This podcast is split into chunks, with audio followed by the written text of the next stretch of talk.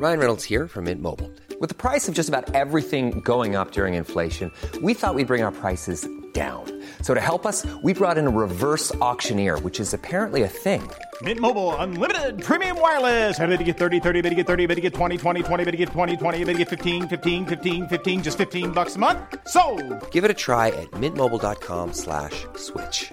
forty-five dollars up front for three months plus taxes and fees. Promoting for new customers for limited time. Unlimited more than forty gigabytes per month. Slows full terms at mint mobile dot com. Everyone knows therapy is great for solving problems, but getting therapy has its own problems too, like finding the right therapist, fitting into their schedule, and of course, the cost. Well, BetterHelp can solve those problems. It's totally online and built around your schedule. It's surprisingly affordable too. Connect with a credentialed therapist by phone, video, or online chat, all from the comfort of your home. Visit better help dot com to learn more and save ten percent on your first month. That's BetterHelp, H E L P.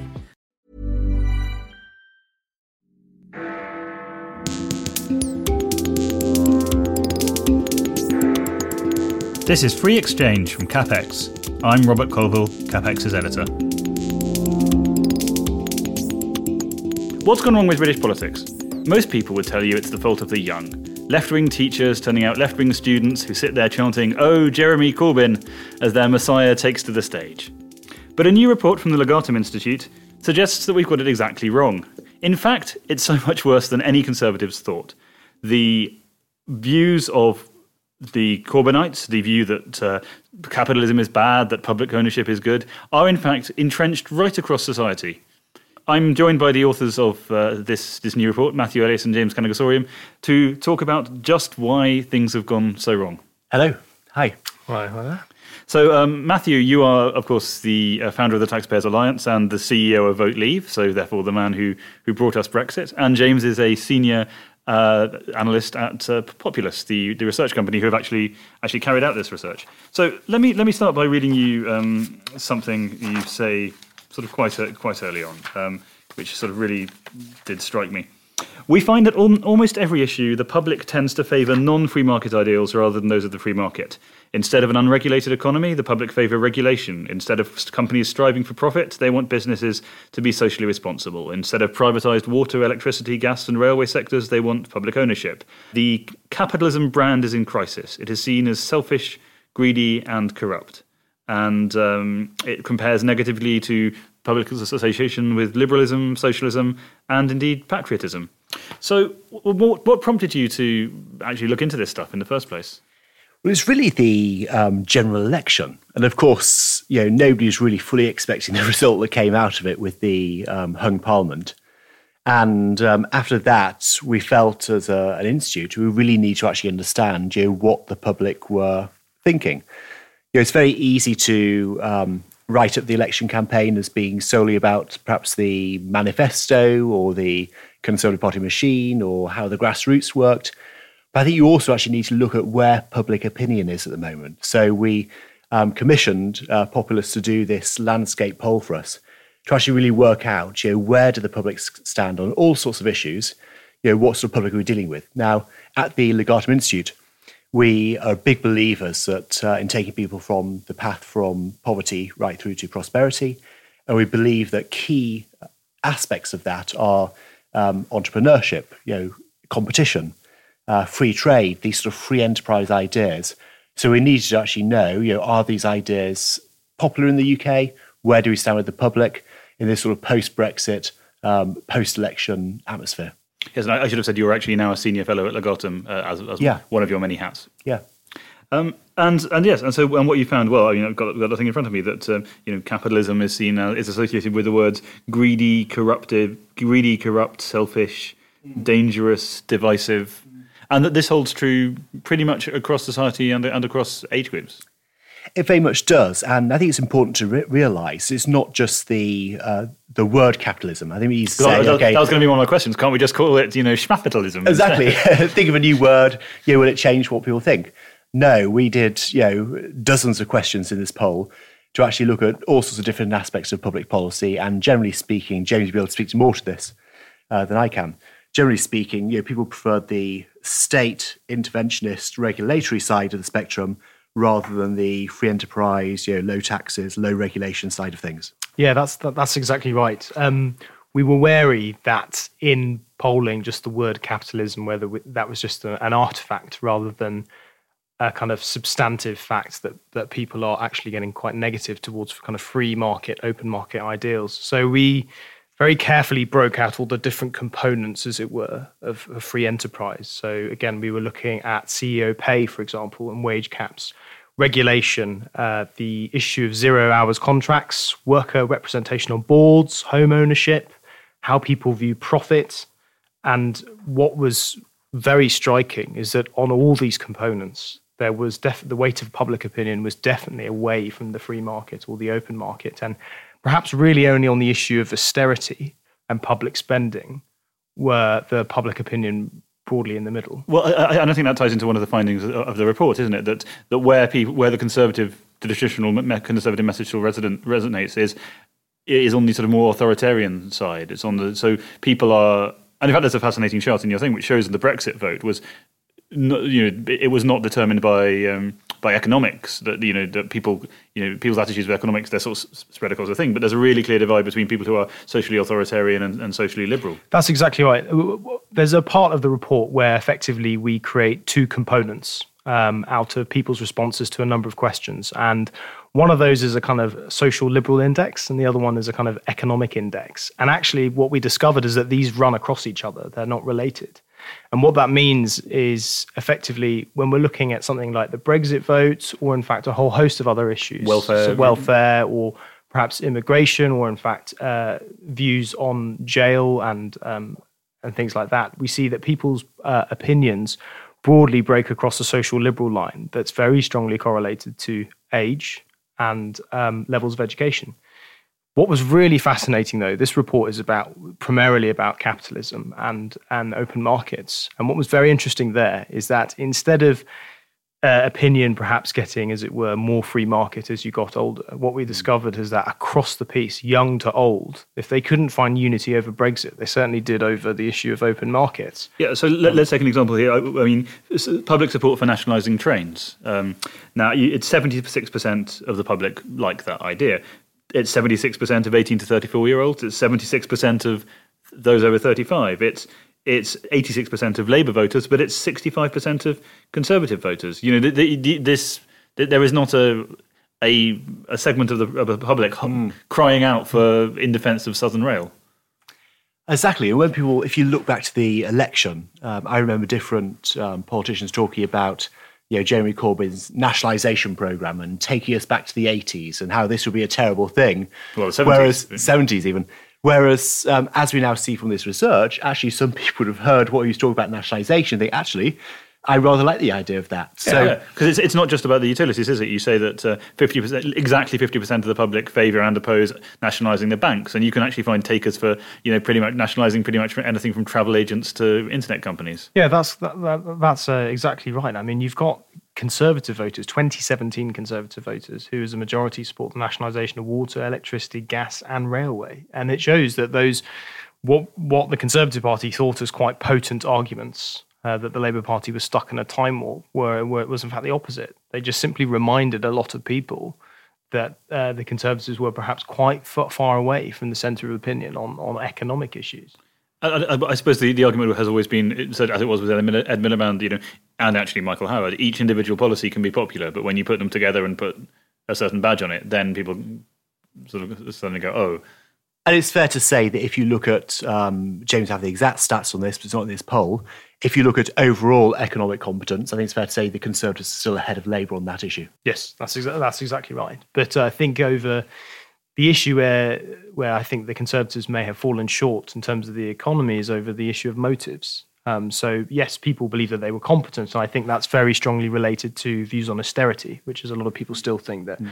government spending can't uh, run out of control. But there were issues over, as it were, economic motives, people questioning why the Conservatives were coming up with the policies that they were. I mean, I saw a statistic that something like sixty-nine percent of um, Labour voters in twenty seventeen opted for the party because they trusted in the motives of the party. And that it, that figure was a lot lower for the Conservative Party. And I guess one of the questions is, is how, which is, it's hard to tell from this research, but you, you may have an idea from other stuff, is what sort of timescale are we looking at from this? Is this a sudden thing, or is it something which is developed gradually? No, uh, this isn't a sudden thing. We we tried to make that quite clear in the report. W- what we're not saying is that public opinion has taken a sharp turn to the left. Uh, I think what we're seeing now is a Uh, delayed reaction and a delayed realization that actually public opinion on economic matters is quite a lot further to the left than we realized. So, for example, um, the uh, British Social Attitudes Survey, which comes out every year, tracks mm. how people uh, think the balance is between government spending and tax, and whether they would like spending to rise and tax to rise, or spending to fall and tax to fall. And actually, we're not at historic highs. Um, in the under the Labour government, particularly in the midpoint at around two thousand five to two thousand six, there was actually more support for government spending than there is now. I think what we're seeing, though, is a is the gap between the commissariat and where the public, opin- public opinion and, and is. And partly that's about austerity or perception of austerity. That's about the financial crisis, real wages, all the... It's not just perception of austerity, actually. I've been looking into the statistics on this, and actually beliefs about whether tax tax rises uh, should occur or not is very strongly aligned with uh, the uh, percentage of public spending of, as G D P. And they track each other perfectly. And uh, public spending as a percentage of G D P is now around forty percent, which is quite a bit lower than it was um, some four or five years ago. Even though, of course, public debt is going up and we still, there is still a deficit. Mm. But the point is, is that tolerance for uh, less spending proportionally is waning. Precisely, probably, I would argue at the moment where that it, it, we still need, uh, as it were, limits over that. Yeah, and this is actually something John Curtis talked about with us um, on, on CapX a, a few months ago. The, the idea that it's always cyclical, that, you know... Mm. It, yeah. Uh, yeah, people. There's a it's a sort of homeostasis uh, going on. What would be your sort of your suggested response to this? So I'm really interested that Matthew is is uh, the author of this and is, is here with us, because there's something you and I have discussed in uh, in, in private, um, which I'm glad I've got you here because I've been so tempted to to, to use it as my own line. So so I can at last now attribute it to its to its author, which is that everyone says that Brexit, which you uh, helped bring about, was a was a right-wing phenomenon. Um, mm. That's how it's seen. The evil Tories are doing evil things to the, to the country in pursuit of their evil free market ambitions. I mean, the, the point you've made is that actually Brexit was won on a on a left-wing prospectus. It was won on the, this report's prospectus. You, your message was not we we we you know we will save three hundred fifty million a week and use it to give everyone a tax cut. It was we will take three hundred fifty million a week and and spend it on the N H S. That is very true. You know, there are all sorts of reasons why people voted um, Leave. You know, many people were attracted by the um, the sovereignty argument and taking back control and issues like that. Um, you know, there were some people who were interested in the migration argument too. But when you look at the um, what we had on the side of the bus, and like you're saying, you know, we spend three hundred fifty million pounds a week. Which, which, by, the, which, which by the way, I, I, I oppose utterly as a, as a statistic, and we've, we've had this argument before. We've but, had so. the argument before. Um, but in a sense, that was a message on the left. But I think the Brexit victory was seen to be a, a, a result for the right, a win for the right. So fast forwarding by a year to the general election, in a sense, perhaps people shouldn't be so surprised about the result. I, I, again, I would agree absolutely with Matthew. I mean, some commentators have ter- got the term Lexit, you know, left-wing Brexit. And I think, you know, this isn't a discussion over Brexit, but, you know, a lot of things were very deliberately positioned for centre-left voters. Um, so, you know, you had red logos, you know, Gisela Stewart fronting the campaign, uh, st- using the N H S logo. These were all triggers for uh, voters who are perhaps on the economic uh, left. And in, in fact, in your, your very first launch video, um, which featured sort of Pound, pound, t- hospitals turning into pound notes and fluttering away away to Brussels. You were sort of saying, you know, we, there was a whole, this whole list of things we could spend we could spend this money on, and then a sort of apologetic cough and or or tax cuts. And, you know, it was like we could, we could help the N H S, we could build high speed rail, we could make our schools cathedrals, or, or you know. I, I think this because Matthew re- re- realised I think where the kind of centre ground of public opinion is. I mean, there's been a lot of conversation about where is the centre ground and. You know, my view is on social issues, um, it actually is probably quite a bit further to the right than many commentators have realised. Although it's interesting that now uh, gay marriage seems to be completely accepted. That yeah. was um, there's a twenty percent yeah. lead on, on that in your in your work.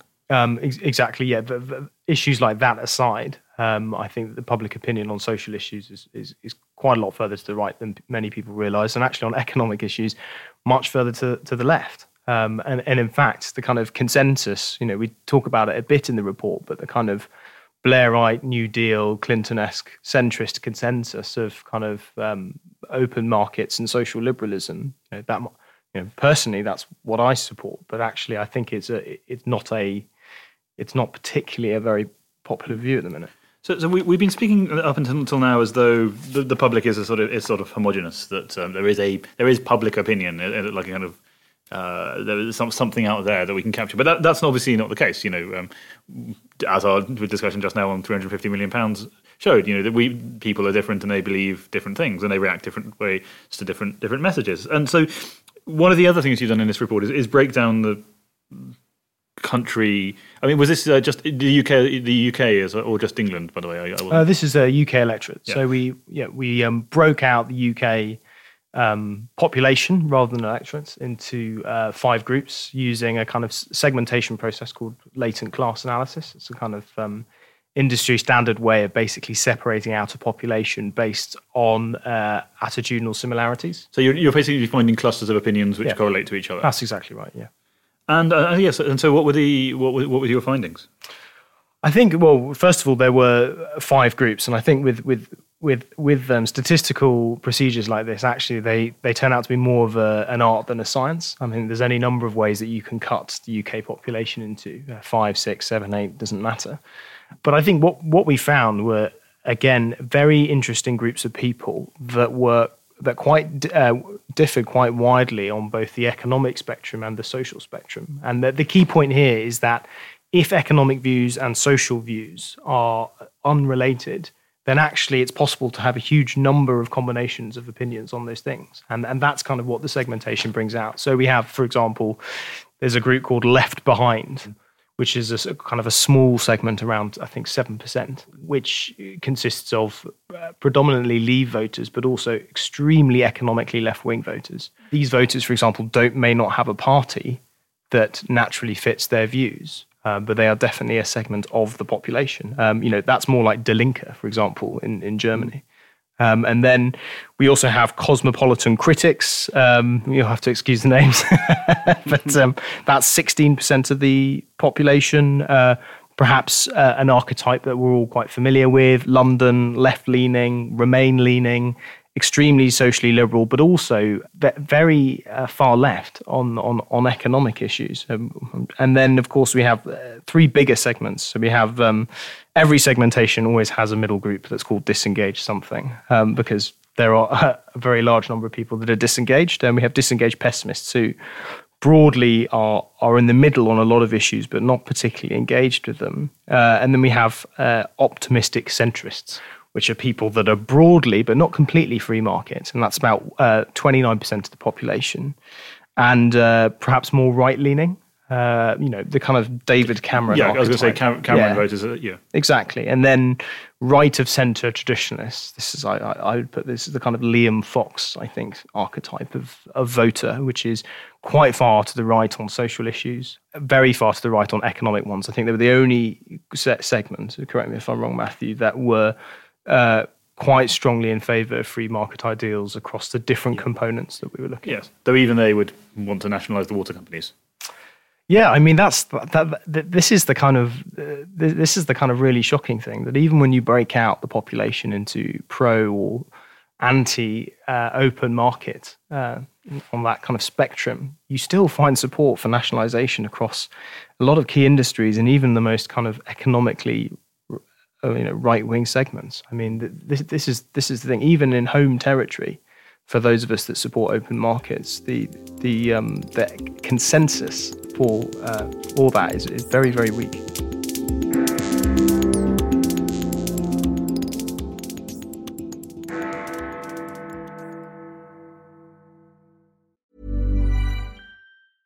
I'm Sandra, and I'm just the professional your small business was looking for. But you didn't hire me because you didn't use LinkedIn Jobs. LinkedIn has professionals you can't find anywhere else, including those who aren't actively looking for a new job, but might be open to the perfect role, like me. In a given month, over seventy percent of LinkedIn users don't visit other leading job sites. So if you're not looking on LinkedIn, you'll miss out on great candidates like Sandra. Start hiring professionals like a professional. Post your free job on linkedin dot com slash people today. Burrow's furniture is built for the way you live. From ensuring easy assembly and disassembly to honoring highly requested new colors for their award-winning seating, they always have their customers in mind. Their modular seating is made out of durable materials to last and grow with you. And with Burrow, you always get fast, free shipping. Get up to sixty percent off during Burrow's Memorial Day sale at burrow dot com slash A cast. That's burrow dot com slash A cast. burrow dot com slash A cast. Many of us have those stubborn pounds that seem impossible to lose, no matter how good we eat or how hard we work out. My solution is PlushCare. PlushCare is a leading telehealth provider with doctors who are there for you day and night to partner with you in your weight loss journey. They can prescribe F D A-approved weight loss medications like Wegovy and Zepbound for those who qualify.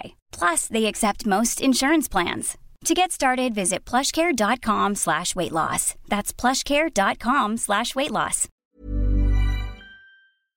What the hell do you do about it? Because th- th- this isn't just about saying, oh, yes, well, well you know, th- this is what the public believes, so so government should believe it too, which is, you know, quite you know, what politicians are often accused of. I mean, all three of us, I think, would genuinely uh, would say, um, and we could point to stacks of evidence for this, that, you know, open, liberal, free market economies are the best way to go. And you can differ about, you know, the the, where, you know, the the level of government intervention there, the level of government investment, you know. But broadly speaking, what has delivered prosperity to an awful lot of people around the world and in this country as well is the is the is the kind of the ideas we're talking about. So, what do you do? Do you is this opinion? Is there a magic bullet to try to explain that to people? Is it a case of getting into government and then trying to do as much of it as you can without upsetting people, or do you just go, you know what, we have to deal with the electorate as it as it is? I think we've got to start making the case again, and we had you know spectacularly good timing for this, this report, uh, in the sense that um, you know Theresa May has done a speech in the at the Bank of England, you know, celebrating free enterprise and job creation and wealth creation and mm. you know all the principles we talk about in this uh, report. And I think having politicians to make that case is um, incredibly important, because you know when you have um, you know early this week, you know John McDonnell in his speech talking about um, nationalisation and talking about P F I and issues like that, we know from this research some of those ideas are incredibly popular. But then when he talked about how they'd started wargaming about how it might lead to a run on the pound and what they do about that, we've got to start making the case by pointing out the effect of these policies. And I think that will help bring people our way. I think the second point is that we shouldn't fall into the trap of automatically always defending the status quo. So if they're saying you should nationalise certain things, we shouldn't base our case around the fact that all the privatised industries at the moment are running perfectly and brilliantly yeah. and shouldn't be changed in any way. And, and besides, they've given a, a very large cheque to help us have a nice, uh, a nice fringe meeting at Conservative Party conference. Right. Um, we need to actually sort of look at these industries, actually work out which ones are working well, which ones are too monopolistic, you know, which ones can we introduce more competition to. And I think this will be sort of stage two of the research, working out how we how, how can we make the case for free enterprise better. We need to think about, you know, sketch an idea. Um, there are certain aspects of business which are very monopolistic. Um, so the big businesses, some of the ones which rely on regulation to in, uh, enforce their position, versus the elements of business that nobody has a problem with in the country. The more, um, you know, the S M Es, the you know, the entrepreneurs, the mm. the people who mortgage their home, set up a business, and try and sort of disaggregate the two. It's funny when I think about, you know, h- how do we move the dial on this, because the dial needs to be moved quite quite a long way. Um, I always think of the old anecdote, you know, uh, don't tell me you're funny, tell me a joke. Um, and I think in the case of open markets and, and free enterprise, the government needs to do that. I, th- I think the case can be made, but I'm not sure that copies of Hayek and talking about the Laffer curve um, will move the dial on this. I think what needs to happen is actual policies um, enacted. Um, and I think, you know, it's been said before, but homes, home ownership is is key and one of the, was one of the cornerstones of of Margaret Thatcher's, uh, as it were, conversion of a lot of middle England, social conservatives, to open markets. So, are you, I mean, you've written for us on CapX before about how, how well, so actually I've written it, but based on our discussions about how home ownership is, and you know, is, is one of the things that can, that kind of inexorably converts people into a into a Tory. If you've got a nice house, if you're living in a nice job, and you're living in the suburbs, then mm. you know you, you sort of you sort of find yourself slowly putting the uh, the kind of Jeremy Corbyn t-shirts further and further back in the wardrobe. yeah, and, they, uh, they they get put up they get put up in the attic, and the picket fence goes up. I mean, that's it's it's it's you know, voting Tory is is is quite often associated with a number of markers, which I think your article discusses. Um, know, marriage, uh, perhaps moving out to the suburbs, owning your own house. Um, and frankly, often when we hear Conservative politicians, you know, they talk in the language of consultations and white papers.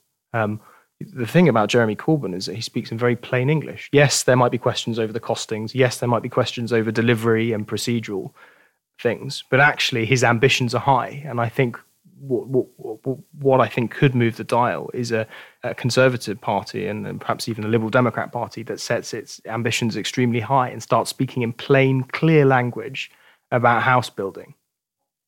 And so one interesting angle to your your research or, you, or Matthew's work at Legatum is it's not just about um, it's not just about the U K. You're you're sort of researching populism worldwide, um, and in fact you um, I apologise for bringing this up, but your last appearance on CapEx uh, was to reassure us that the Germans were solid, sensible, and prosperous, and uh, and we could accept, expect no shocks and surprises in their election, which they then promptly uh, ignored your your sage advice and uh, voted for A F D. It was interesting. I went back to um, my research after the uh, result. And um, actually, I think what I said stacked up. I think Merkel polled less than we thought she would. And uh, A F D got slightly more than we thought we would. they would. We went back to the polling. And actually, if you look at the some of these international polls, you'll notice from your work at um, Populus, mm. often they're sort of several months out of date once they've all been collated together. And so the polling we had compared to, comparing attitudes towards um, globalization in Germany, U K, France, Netherlands, was from um, a June twenty seventeen paper. And I'm guessing the polling was probably done in the early part of the year. So I think things are changing in Germany. Yeah, I mean, and, yeah, I, mean I, I, I didn't, I haven't uh, commented on or looked at the German election, but I, what, you know, what I will say is that the fact that it was a surprise, I think, says a, uh, a lot, not only about the result, but actually media coverage. I mean, the results were not far, far off. They were a standard deviation out from poll estimates. I mean, politics is a probability game, not a certainty game. So I, I think a lot of it was uh, people had assumed that Merkel was going to win and win comfortably, and that was actually disjunct from the fact that she, from what the numbers were saying, which was if you flex things a few points here and there, and particularly with the German yeah. system. But I mean, this is a, this is an interesting sort of uh, digression. But given your in, in polling, it's you know we went through a stage where the polls just got it wrong. Uh, you know, election after election, and that led to and so that led to sort of an incredible suspicion of the polls. And now we've actually just been through a sequence of events where the polls actually got it right, but they were so contrary to received wisdom about what could possibly happen, viz. Brexit, viz. Trump, Germany, and actually you know Corbyn versus versus May. That uh, everyone went, oh no, no, no, no, you know, it'll, it'll it's, it, it, it's problems with the model. Well, my view on this is that polls are one tool of many uh, that people use to forecast elections. I mean, I was reading Hillary Clinton's new biography, and she talks about in the American system uh, a tripartite uh, kind of research program. Polls is one thing, data analytics and data science is the second, and focus groups is the third. And, you know, those are keys, as it were, that help you unlock the public opinion at large. I think over here in, in the U K, we have a slight obsession with the first, which is uh, simply polls that come out, uh, with very little attention. Easy headlines. Easy headline, exactly. And free, and it's easier media consumption. And there's, a, you know, you can talk about, you can ignore things like margin of error and get a good a good story out of it. But actually, it's the data science, it's the data analytics, and actually the qualitative stuff, sitting down, doing a focus group, listening to what people are saying. That that is just as insightful. But again, it's not, th- those aren't things that commentators or uh, large parts of the media would have access to. Yes, I mean, I remember during an election campaign uh, being offered the chance to to do a focus group and then being told it would be twenty thousand pounds, thank you very much. It's like, well, yeah, I don't think we can, can afford that. Hmm. Um, But but but, but, I mean, but I suppose what I was getting at here is that it's not just a, a U K problem, is it? This um, this sort of disillusionment with the with the system as it stands. I, I think we're going through into a new phase of politics. Um, you know, we talked earlier about um, you know the nineteen eighties and you know Thatcherism, and of course you had Reagan at the same time, and people like Roger Douglas in New Zealand. Then you moved into the you know mid nineties, and you had you know, Tony Blair in the U K mm. and Bill Clinton in America, and Um, people like Gerhard Schröder in Germany. Then you, uh, that basically, I'd say, continued in a sense, that third way approach, generally speaking, until the latest phase, which is, I'm not quite sure I would define it yet. Is it the rise of populism, uh, populism or is it uh, an anti-establishment feeling, or is it definitely sort of Brexit in the U K, but also there's a left-wing populist element to it? I, I think it, if you take the economic and and social spectrums, I think what we're seeing here is is... the consensus moved to the left on economic issues from where it was. I mean, but Bill Clinton and his New Deal, that's him introducing market reforms now, which the Conservatives would be nervous about.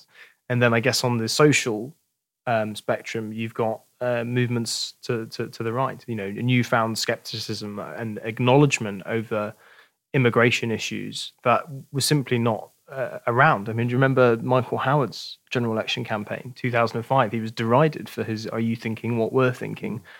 posters. Whereas I think we live in a in, in a world now where he, he wouldn't necessarily be derided for that.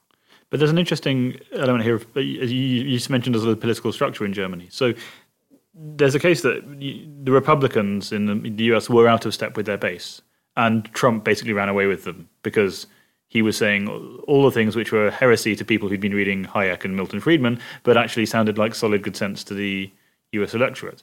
Whereas in the U K, you know, logic, the logical move would be for a Tory basically to ditch all the free market stuff and it'd be run as a sort of, you know, run as a sort of an author, basically an authoritarian protective figure. Which kind of, which May sort of came close to, but you know, you're, but you know, the structure of the Conservative Party means those kind of people can't get to the top of it. I see it differently. I see the move as being one about where you position yourselves. You know, are you part of the establishment, like um, Hillary Clinton uh, was, or Angela Merkel, or the Remain campaign, or are you an outsider? Are you, you know, running outside the Beltway, to use a U S term, or you know, outside of S W one, uh, on the side of the people? And actually a classic definition of populism is basically people who, you know, run on the side of the people and use that rhetoric in their campaigns. And that's why you get, you know, populists on the uh, right and those on the left, like uh, Mélenchon, or you mentioned uh, the left in Germany, or the Green Left in um, uh, the Netherlands, or Bernie Sanders in the U S. So it's left-wing populist ph- phenomenon. So really, I think it's more about you know, where you position yourselves. Yeah, I, th- I think... That's really interesting. I think what I think what Matthew's been able to exploit quite well in his kind of campaigning career so far, I think you're running out of referendums to run, uh, is um, the status well, quo. There's the one on whether we go back in. is uh, well, that's for another day. um, is is this concept of status quo? I don't think you've ever run a campaign where you've you've, you've tried to defend the status quo. It's always been about change. H A V Um, well, no, but I think what you were saying is that you know we'll fund if. You know, don't introduce these charges, otherwise we can't fund. You had that famous advert. You can't fund the midwife, and I thought, yeah. yeah. And I think, but actually, what, you, you, were, you were anti-status quo. If you defined the coalition as the status quo, your yeah. your whole message was basically, you know, yeah. this this will guarantee yeah. Nick Clegg is always a- in Downing Street. Absolutely, you had you had painted, you had managed to paint people arguing for proportional rep, well, A V as somehow establishment when they almost definitely were not. It wasn't but, difficult. No, I, well, ex- exactly, but. um I think that's an interesting and very much an alternative model to what you were saying about Donald Trump. You know, what did he do differently? I mean, we shouldn't forget he lost the popular vote. Hillary Clinton won the second most votes anyone's ever won in a U S presidential election. It was just a very badly distributed vote. Um, so there's been a lot of hand-wringing, I think, about that and and that loss and how it's the collapse of the American establishment. And I think it is important not to go completely overboard. I mean, what... what a trend I've spotted often, I think, uh, you know, I've only been doing, uh, working in, in, in and around politics since two thousand fourteen. And before then I worked in the city. And one of the things that really struck me is that people, people always seem to be fighting the last war and, and applying the, the lessons of the previous campaign and using that as a lens for the next one. So again, when David Cameron won in twenty fifteen, uh, I think a lot of people, you know, myself included, thought, okay, that's about solid centrism and leadership uh, being the order of the day. And you come to the twenty sixteen referendum and that's ripped up. And suddenly it's about change and it's about uh, it's about populism, it's about taking back control, it's about sovereignty. And then we get to twenty seventeen and we're thinking, you know, that, you know, Leave had a huge geographic advantage over Remain in terms of how its vote was distributed. And everyone thought the consensus was, well, of course the Conservatives are going to win. UKIP were at fourteen percent and they're now down at five and all those extra votes will deliver loads of seats. And it turns out that's wrong as well. So I think we've got to be really careful here about uh, extrapolating a new model of politics for the fourth time in four years and, and, and moving forward with that. Mm. So w- one final question, I guess, which echoes something I asked before. Can the British be brought to love the free market again? Or I if, th- if they ever did? I think they can, and this will be the next stage of the project. We've diagnosed where public opinion is at the moment. Now we need to work out the um, arguments and messages that really um, resonate with people. And I think they're there. Just going back to John McDonnell's speech again, you know, it all sounded very good when he was talking about nationalisation to people, but people don't want the run on the pound. We need to actually explain to people what the outcomes of the Labour Party's very left-wing populist policies will be. I think I, I, I'm perhaps a little less hopeful than Matthew. I, I, um, I think the, the strongest case for the free market and open markets will be a Corbyn government, um, because I think, you know, the last time that, you know, what led to a kind of um, backlash and the promotion of free markets was, of course, the, the winter of discontent. It took physical evidence of, of economic mismanagement and bad policies for people to realise. I think it's very hard to demonstrate Uh, The, the, you know, the complex benefits of open markets without there being evidence to the contrary. And and and, and I think we, we may be going through a phase where maybe Corbyn gets elected next time, maybe he doesn't, we don't know. But if he does, I think that will be the the clearest and, and, most, and most strong argument for free markets. Yes, although as, as with Trump, there's then that question of at what point his you know, of whether his, his supporters will just yell that it's, it's a conspiracy and that he was never given a fair chance. And of course, it was, you know... It was well, I, speaking from a personal perspective, I, um, you know, my, my, my dad remembers nineteen seventy-nine, the winter of discontent, where, you know, the family politics flipped from Labour to Conservative overnight. Um, and that was a permanent shift. Um, and, and you can see from the data and the statistics that overnight a cohort and generation of people became Conservative. And much st- more so. And stayed Conservative. And stayed Conservative and got more Conservative. And actually what we're seeing now, actually with a lot, a lot of the older people, is a, is a cohort of people that are uniquely pro-Conservative. And I think, personally, I, I think it's it's it, we've got, there's a lot of work to do, a lot of research to do, um, but, but I think it's going to be a Corbyn government that moves uh, the needle the most on this. Matthew, James, thank you very much.